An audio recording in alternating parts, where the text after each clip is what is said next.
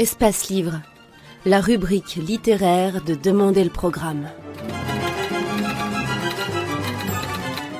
Les rencontres d'Edmond Morel.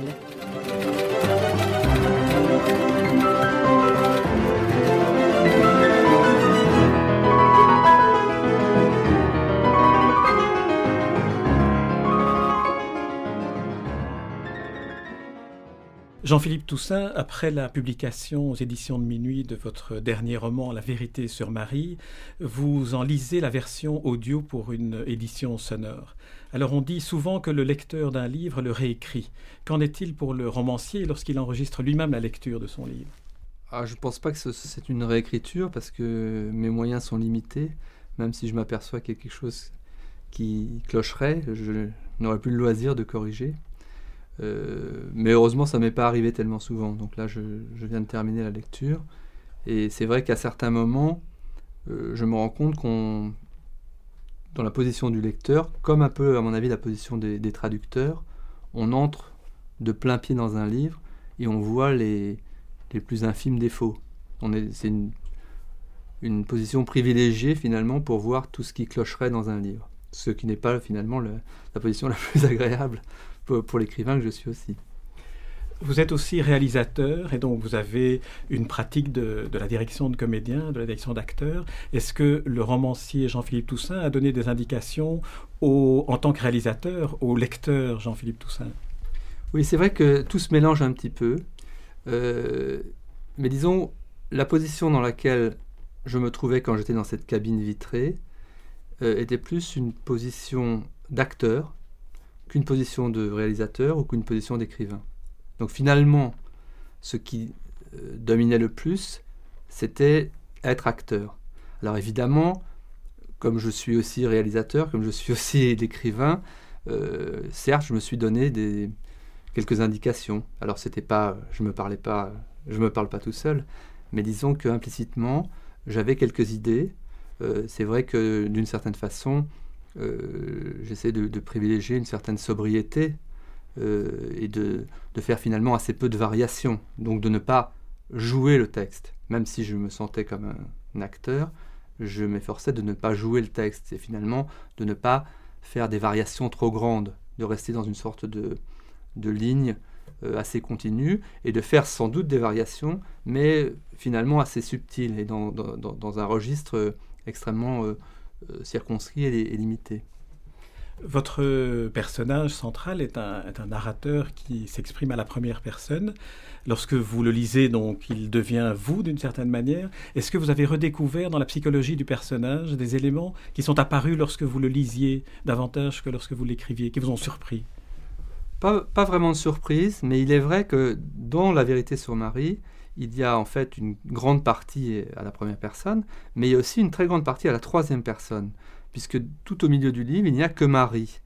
Et donc là, la position du lecteur, enfin, pour ce qui me concerne, était plus difficile, parce que là, j'étais vraiment un lecteur. Chaque fois que je retrouvais le jeu du narrateur, finalement, je retombais sur mes pattes. Je, finalement, je trouvais instinctivement une, une voix de narrateur. Ça me semblait finalement assez naturel de lire mon livre avec ce jeu, même si ce jeu n'est pas exactement moi, Jean-Philippe Toussaint, j'arrivais à me glisser assez facilement dans cette voie du jeu. J'avais plus de mal sans doute à me glisser euh, euh, dans la troisième personne lorsqu'il s'agissait de décrire Marie. Disons que d'une certaine façon, je jouais plus, je m'identifiais complètement au jeu du livre, ce qui ne veut pas dire que je suis euh, le narrateur du livre que ma personne est, mais comme comédien, c'était plus facile de, me glisser dans ce jeu. Votre, votre style est à la fois euh, éminemment précis, euh, éminemment détaillé dans le choix des mots, dans le, dans le rythme de la phrase, dans le rythme des séquences aussi. Est-ce que cela se, et de quelle manière est-ce que cela se prête particulièrement bien à la lecture? Pour moi, ce que j'ai découvert, c'est qu'il n'est question que de rythme. Disons que j'ai parlé du, je me sentais comme un acteur, mais c'est finalement la musique qui est le, plus euh, saisissant. D'abord, on, est en face d'un pupitre. Et moi, ce que j'aimais bien, c'est que j'avais un crayon noir, et j'ai déjà vu des, musiciens répéter, Et donc le, chef disait up 22-43, up, on allait à 22-43, il, répétait quelque chose, et puis le musicien prenait son crayon et notait sur sa partition un, petit détail. Et je procédais comme ça. Très souvent, je, soulignais une syllabe, par exemple. Donc c'était n'était pas tellement euh, lié au sens, c'était lié à la sonorité et au rythme. Et une chose dont je, dont je me suis aperçu et qui m'a surpris, c'est que la ponctuation écrite n'est pas la même que la ponctuation orale. C'est-à-dire que je ne lis pas en respectant les virgules et les points, mais je dois trouver une autre ponctuation. En, quand on écrit, il est hors de question de mettre une virgule entre le sujet, euh, le verbe et le, complément d'objet direct. On met sujet-verbe, on peut mettre virgule, complément d'objet direct. Lorsqu'on lit, on peut très bien mettre sujet-verbe, un blanc, complément d'objet direct. Ça, c'est quelque chose qui m'a vraiment frappé et fasciné. Dans, votre manière d'écrire, il y a une distance narquoise. Est-ce que dans la, dans, la, lecture, vous restituez cette, euh, fine nuance? Oui, c'était un enjeu important. Euh, ça arrive assez peu, mais disons qu'il y a au moins euh, une dizaine de fois où, en particulier dans des parenthèses, à l'écrit j'utilise des parenthèses qui sont comme un changement de ton. Et ça, on peut très bien le marquer euh, dans la lecture, puisqu'on peut très bien avoir une voix de, narration, de lecture, qui peut s'arrêter, et la parenthèse marque un changement de ton, et on peut le dire plus rapidement, on peut le dire plus avec un style oral, finalement en ne disant pas toutes, les syllabes, euh, en, cassant quelque chose. Et ça, j'ai essayé de le faire. Et ça, c'est un, des enjeux de le réussir, c'est-à-dire d'être à la fois dans la continuité narrative, le même tempo, le même rythme, mais marquer une petite rupture. Ce que à l'écrit, ça marche très bien avec les parenthèses. On, est dans, la, suite du texte et la parenthèse marque cette rupture. On doit pouvoir le réussir dans la lecture et je me suis efforcé d'y parvenir j'ai assisté à une séance d'enregistrement où vous corrigiez, euh, après avoir fait une première, un premier enregistrement de l'intégralité du livre, vous corrigez des détails, mais parfois des détails infimes. Et alors on voit là que même à la lecture, vous êtes aussi ciseleur qu'à l'écriture. Est-ce que c'était, vraiment une, une, contrainte que vous êtes donnée d'arriver à quelque chose qui est aussi parfait à la lecture qu'à l'écriture? J'ai quelques scrupules à dire que je, j'ai travaillé infiniment plus l'écrit. Euh, j'ai retravaillé, j'ai relu pendant un an le livre une fois qu'il était fini. Euh, là, on a fait une séance indispensable pour, euh, en effet, éliminer des scories, des syllabes mal articulées, des, des, petits défauts. moi, j'ai réécouté tout l'enregistrement de, de, de, ce que j'avais fait en intégralité. Et c'est vrai qu'en écoutant, il y a des tas de moments où je me disais, c'est pas parfait, mais ça passe. Et donc, je le laissais. Euh, à l'écrit, si c'est pas parfait, ça ne passe pas. Et donc je reprenais, je reprenais, je reprenais à l'infini. Là, je n'ai pas repris, repris à l'infini. Je crois qu'on pourrait. Euh, ça devient assez euh, névrotique. quand on écrit, il y a cette névrose qui fait partie. là, disons qu'il y a des tas de choses qu'on laisse et qui. Mais en, effet, c'est vrai que il y a eu une préparation. J'ai préparé la lecture chaque jour. Chaque veille, je préparais ce que j'allais lire. et en fait, j'ai réécouté à chaque fois. Et donc c'est vrai que même euh, si, parfois techniquement ça passait, j'ai fait quelques corrections aussi sur, sur le ton. C'est-à-dire il, me semblait que le ton n'était pas... Euh, euh, ne convenait pas, mais je crois qu'on est loin d'être parfait. C'est-à-dire ça pourrait être possible, mais il faudrait, il faudrait imaginer trois mois d'enregistrement. Alors, je pense que ni moi ni les, producteurs ne l'envisagent. Est-ce que dans cette hypothèse-là, euh, on pourrait imaginer qu'à l'inverse, vous auriez pu vous dire, tiens, je réécrirai cette phrase-là pour qu'elle passe mieux à la lecture? Bah, Ça, c'est une douleur euh, permanente hein, quand on est reconfronté euh, au texte. évidemment, on est confronté au texte d'une façon saisissante, comme je le disais. Il n'y a que les traducteurs qui peuvent aller aussi près du texte. là, c'est vrai. La dernière fois que je l'ai lu complètement, comme écrivain, c'était il y a un an exactement. C'était avant de, le remettre à l'éditeur. Euh, c'est vrai que là, j'ai refait cette lecture attentive. J'aurais sans doute fait des corrections après cette lecture.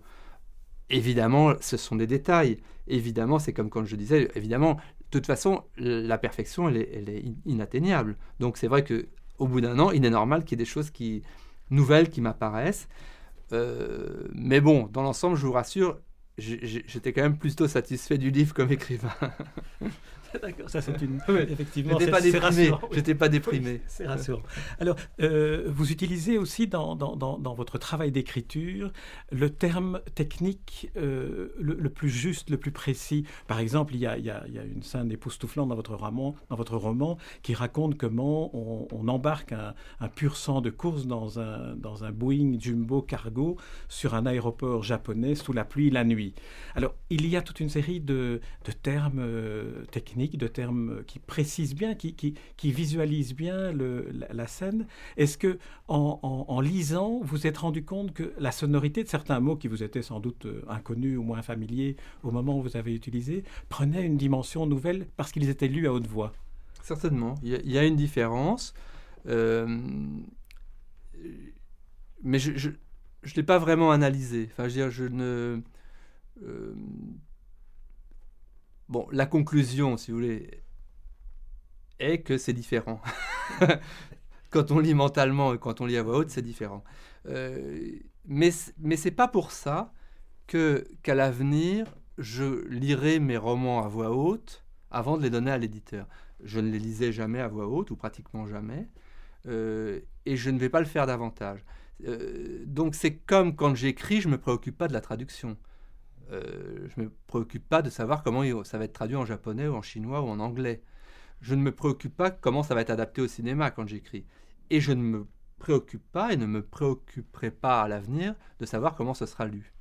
Parce que ce sont deux choses différentes. C'est-à-dire que je crois que la lecture d'un livre à voix haute est intéressante, mais vient après. Il faut que le, travail littéraire soit terminé. Et donc c'est autre chose, c'est un prolongement. Mais ce n'est pas quelque chose de, complémentaire ou quelque chose qui pourrait servir euh, à l'écriture, à mon avis.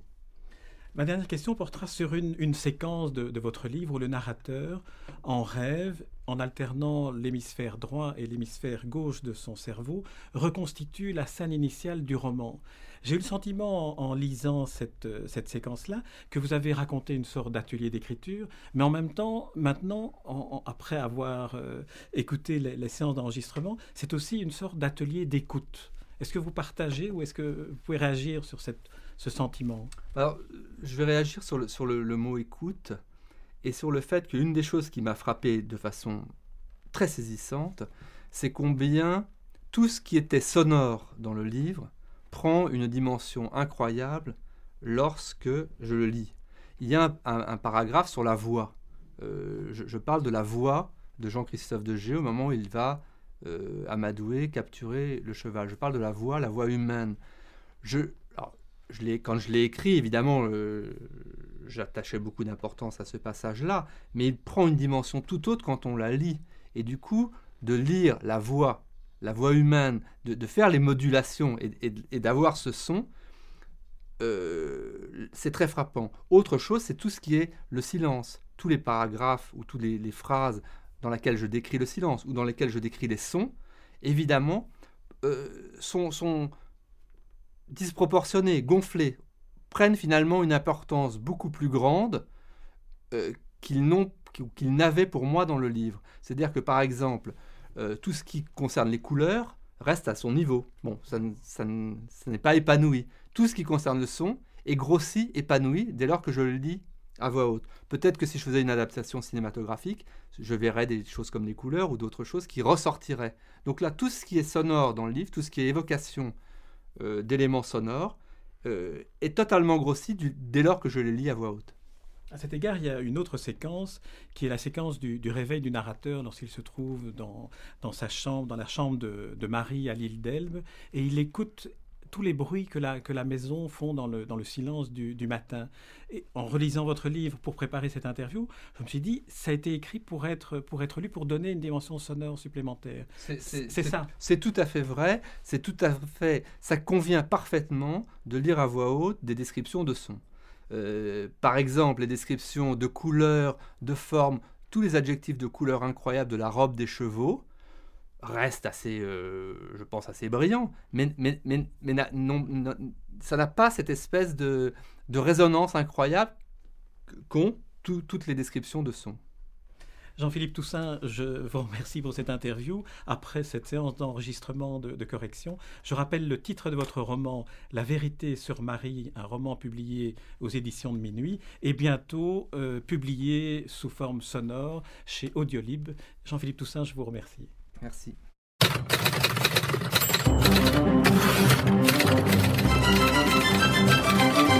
Espace Livre, la rubrique littéraire de Demander le programme. Les rencontres d'Edmond Morel.